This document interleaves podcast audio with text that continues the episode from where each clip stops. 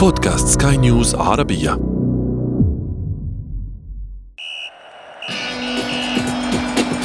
أثير الكرة.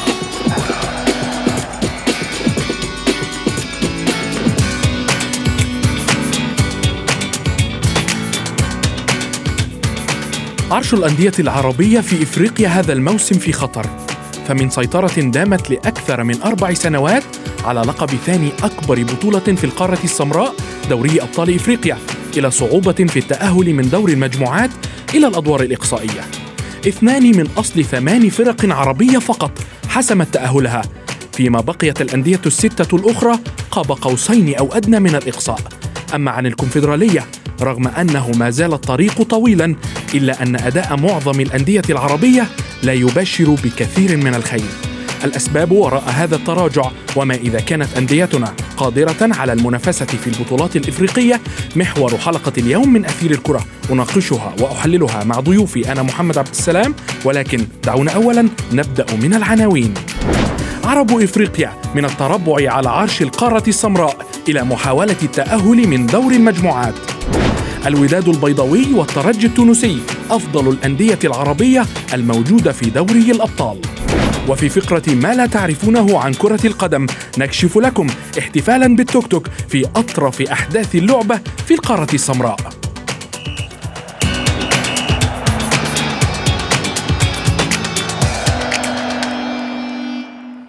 إفريقيا إحدى أكبر مصانع نجوم كرة القدم والتي تحتوي على بطولات تعد من بين الأقوى في العالم.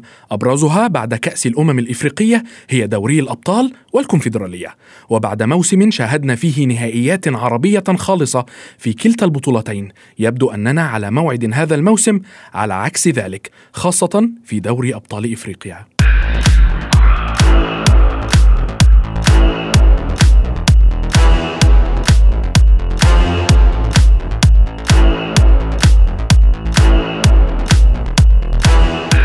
أزمة عربية جديدة تلوح في أفق دوري أبطال إفريقيا. عنوان لا يشبه عناوين سابقة في البطولة العريقة.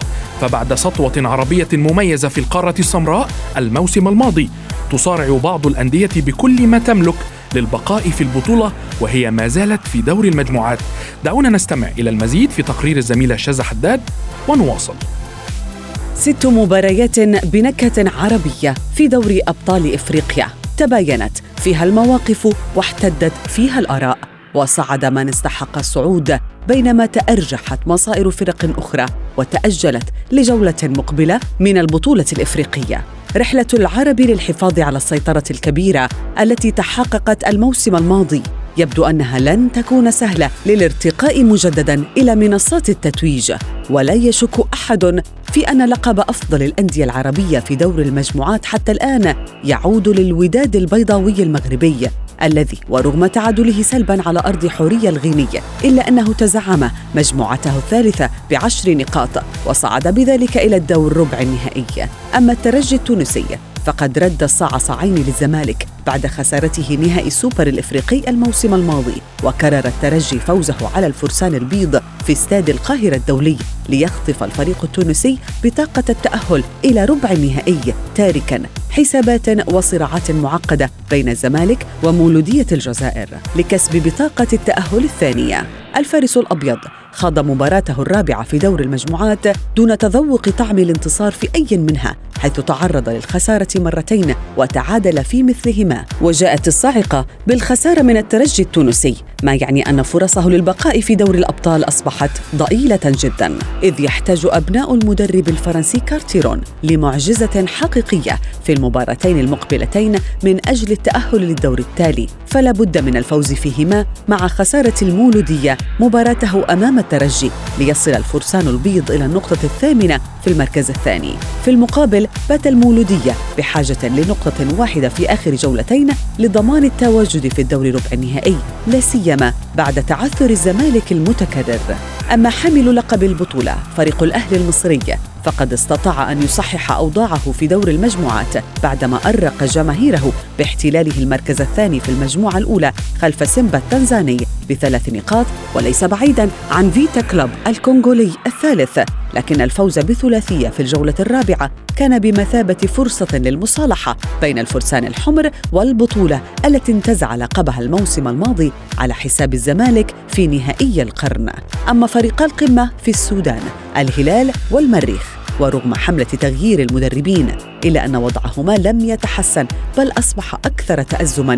وفشل الفريقان في تحقيق أي فوز في هذا الدور إلى غاية الآن بعدما خسرا جولة واحدة وتعادلا في ثلاث. الحقائق والأرقام العجيبة كانت حاضرة في هذه الجولة فقد خذلت الأرض أصحابها في معظم المواجهات كما شهدت الجولة عقما تهديفيا واضحا.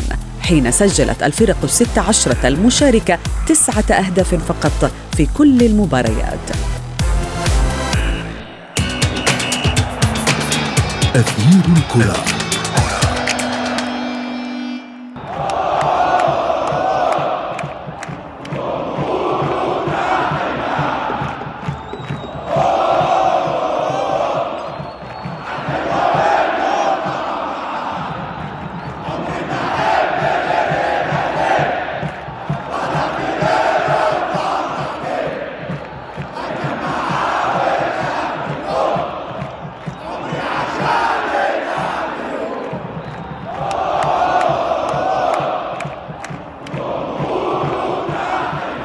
علامات استفهام كثيرة على مستوى الأندية العربية في إفريقيا هذا الموسم.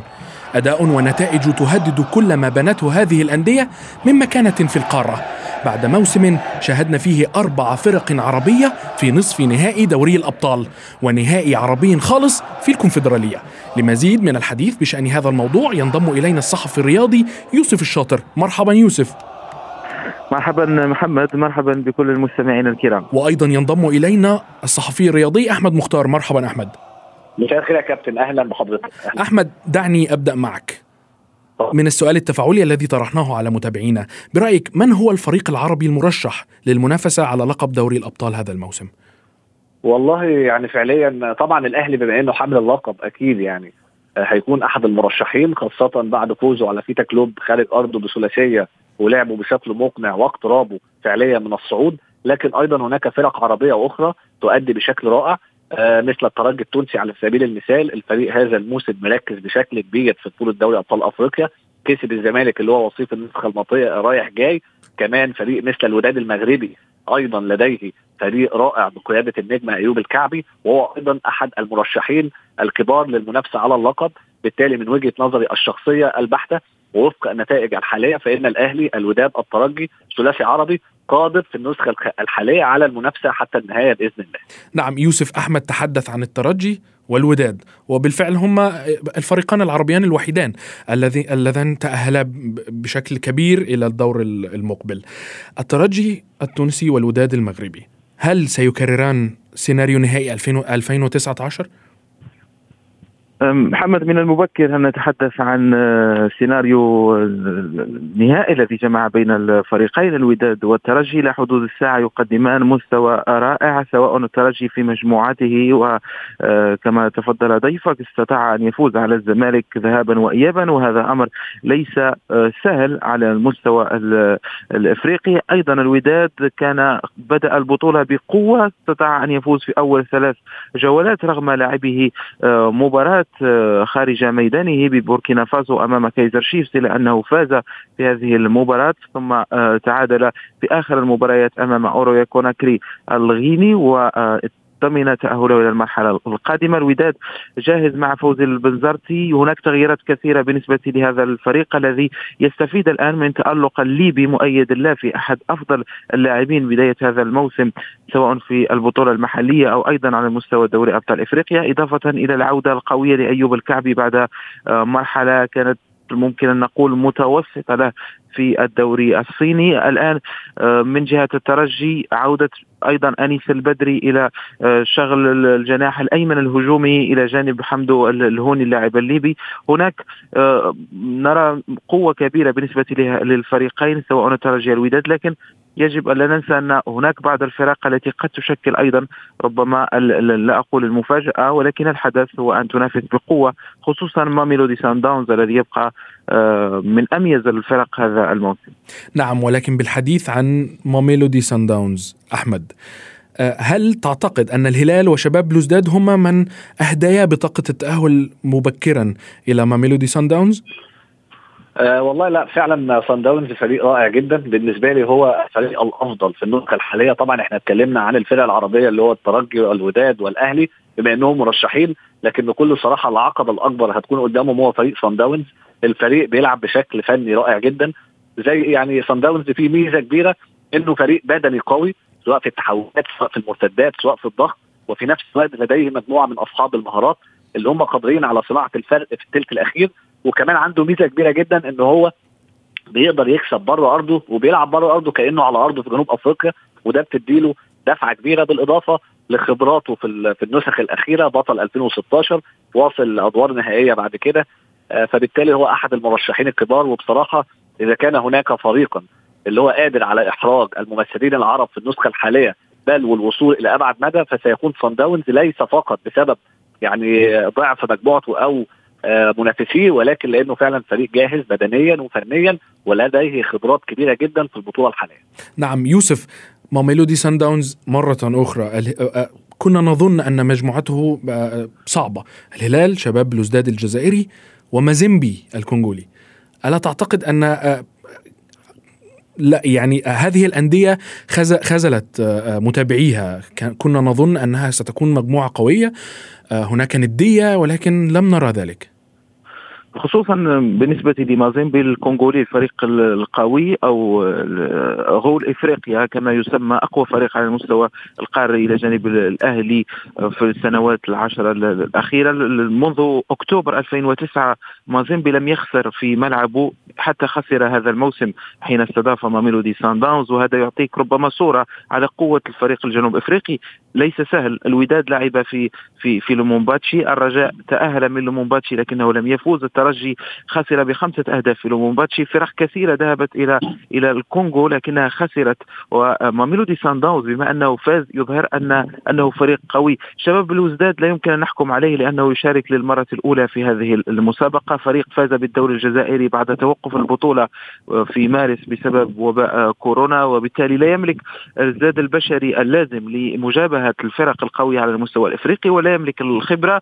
وأضف إلى ذلك أنه يعيش بداية موسم صعب. صعبه في الدوري الجزائري. لذلك استبعد شباب الوزداد. يبقى الفريق الهلال السوداني الذي يشارك باستمرار في دوري أبطال إفريقيا دون أن يتحسن كثيرا رغم الإمكانيات المالية الموجودة لدى هذا الفريق والجماهيرية الكبيرة. ودائما ما يعطون له أو للمدرب الذي يشرف عليه دائما هامش المناورة على مستوى سوق الانتقالات. وجلب بعض الأسماء الرنانة لكن في الأخير الهلال السوداني دائما علامة استفهام كبيرة آه، الأداء والاقصاءات المبكرة في دائما دور المجموعات. نعم ما زال هناك فرصة أمام أحد الناديين الهلال أو شباب بلوزداد إلى التأهل كثاني المجموعة ولكن أحمد الأندية العربية هذا الموسم بغض النظر عن آه، ما تحدثنا عنه الترجي التونسي والوداد وأيضا إلى حد ما بطل النسخة الماضية الأهلي الأندية العربية هذا الموسم لم تقدم الأداء المنتظر خاصة بعد تألقها الموسم الماضي ما السر وراء ذلك؟ آه فعلا طبعا يعني لكن يعني العالم كله مش بس الأندية العربية بسبب تلاحم الموسمين بسبب ما حدث في جائحة كورونا عدم وجود فترة إعداد التغييرات الفنية في بعض الفرق زي الأهلي أو الزمالك إقصاء الرجاء المبكر آه كل هذه الأمور أكيد يعني أثرت على مستوى الرباعي الكبير في الموسم الماضي آه، باستثناء الوداد يعني لأنه بدأ بشكل جيد هذا الموسم. لكن الأهلي الزمالك والرجاء اللي هو الرباعي اللي كان موجود في النسخة الماضية آه، تأثر بسبب اللي هو زي ما قلت ضيق الجدول كثرة الماتشات الإرهاق. وإذا حتى خدنا جولة سريعة في الدوريات العالمية هنجد أيضا نفس المشاكل.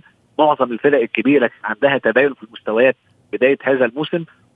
لأن ما كانش فيه فترة إعداد وكان فيه ماتشات كتيرة جدا فأعتقد ده منطقي.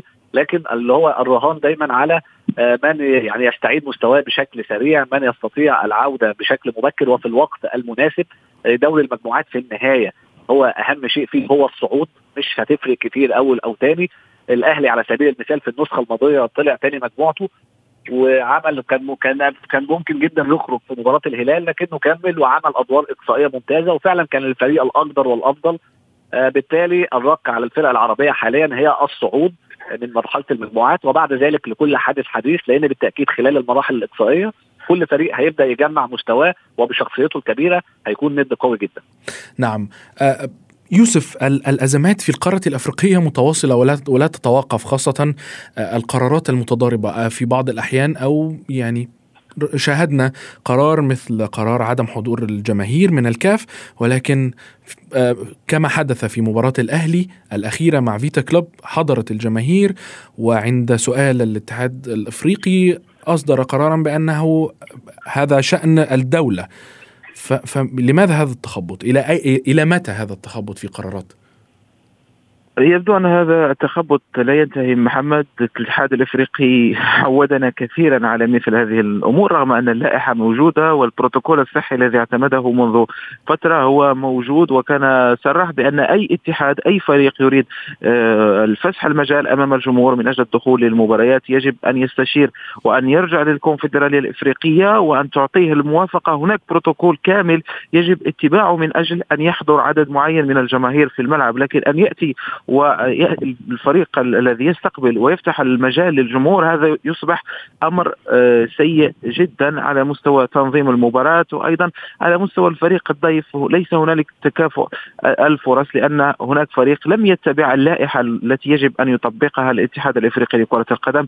نستبشر خيرا مع وصول باتريس موتسيبي رئيسا جديدا للكاف ومع كل هذه التغييرات التغييرات التي تأتي في ظرفية صعبة. يحاولون التغيير لكن ربما التغيير يحتاج لوقت كثير ويحتاج لوعي كبير من الأندية من الفرق ومن جميع المساهمين في الكونفدرالية الإفريقية لأنه يجب احترام هذه البطولة وقواعدها من أجل إعطاء صورة جيدة سواء لمن يتابع على المستوى الدولي أو أيضا لنا كمتابعين نريد أن نستمتع بكرة قدم جميلة وبتنظيم جيد بملاعب رائعة في قارة لديها إمكانيات كبيرة لكن على مستوى التنظيم والوعي هناك مشاكل كثيرة.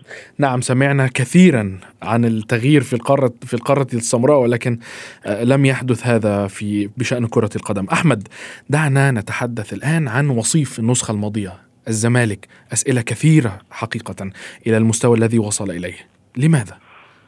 أه والله فعلا يعني الزمالك حالته يعني سيئة بشكل كبير في الفترة الماضية أول شيء طبعا يعني التحول الإداري الكبير ما حدث من مشاكل إدارية بعد عزل مجلس إدارة مرتضى منصور وقدوم مجلس مؤقت تغيير المدرب. أعتقد كل هذه الأمور هي من تسببت في وضع الزمالك الحالي بالإضافة بالتأكيد لخسارته المباراة النهائية في الموسم الماضي في الدقائق الأخيرة وده برضو أثر جدا نفسيا ومعنويا على الفريق بالكامل كجمهور وحتى لاعبين. بالتأكيد تغيير المدرب قبل مباراة الترجي الأخيرة كان يؤكد إن هناك مشاكل كبيرة. بالتأكيد يعني باتشيكو حتى إذا كان سيء كان أولى به الاستمرار حتى مباراة الترجي وبعدها هناك فترة توقف بسيطه يمكن تغيير المدرب. أيضا المدرب البديل يعني كارتيرون رحل قبل نصف نهائي دوري أبطال أفريقيا بشكل مفاجئ وعاد أيضا بشكل مفاجئ تشعر بأن الأمور في الزمالك هناك يعني ليس هناك أي استقرار إداري. وبالتالي المشاكل الفنية حاضرة بلا شك. تغيير المدربين كان أمر خاطئ تماما في هذا التوقيت سواء جاء كارتيرون أو لم يجئ. وبالتالي أتصور بأن المشاكل في الزمالك ستستمر. وللأسف يعني أنا شايف إن هم حتى إذا كانت فرصتهم في الصعود لا تزال على الورق أو في المستوى النظري موجودة. لكن أنا شايف الزمالك وفق النتائج الأخيرة سيخرج من من دور المجموعات بسبب ما حدث له مؤخرا.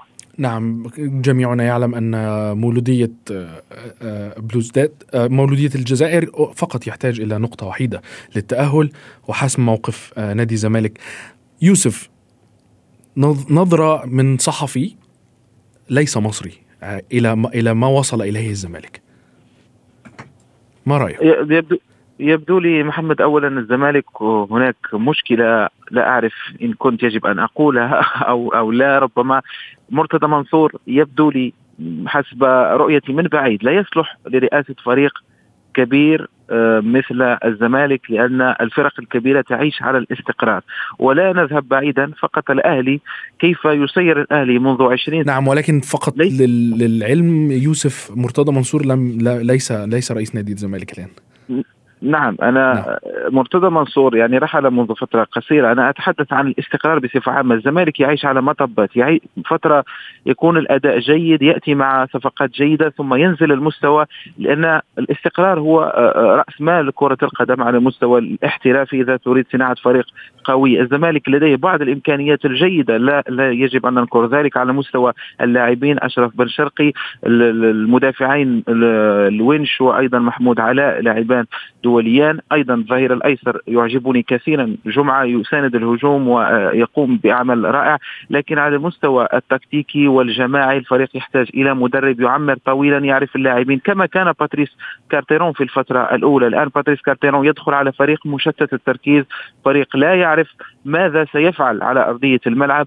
آه، خروج رأس الحربة مصطفى محمد يؤثر كثيرا. ليس لديك لاعب من هذا المستوى كي تعوضه في آه، سيرورة بطولة كدوري أبطال إفريقيا لذلك يبدو لي أن الزمالك ربما يجب أن يقتدي شيئا ما والكلمات لن تعجب عشاق الزمالك بالأهلي فيما يخص موضوع الاستقرار والبناء لسنوات طويلة وليس فقط للفوز ببطولة ومن ثم الانحدار. نعم يوسف ولا يمكننا أن ننكر ابدا آه، خلال الفترة السابقة آه، نادي الزمالك كان في حالة من الاستقرار شبه كبيرة.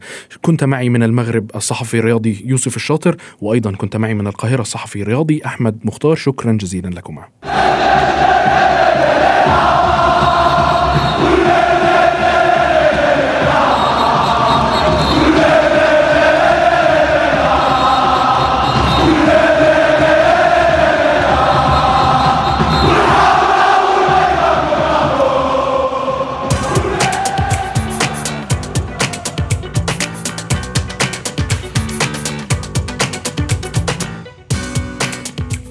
تخلو كرة القدم الإفريقية من الغرائب والطرائف والتي ننتظرها في كل مرة ينطلق فيها موسم جديد من بطولتي دوري أبطال إفريقيا والكونفدرالية.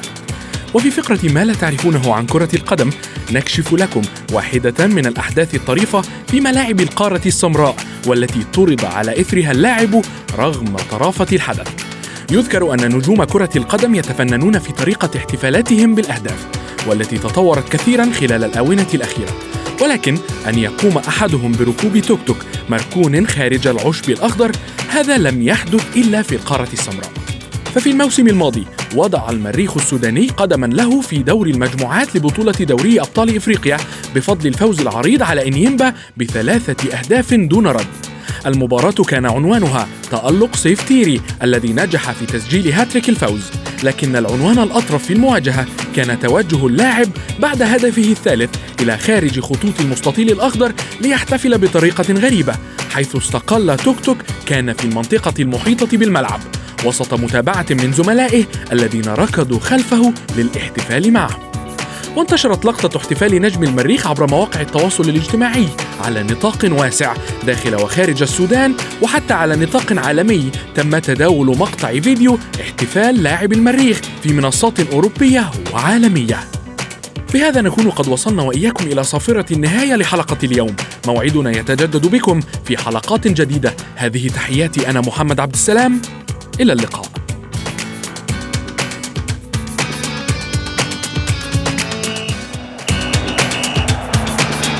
أثير الكرة.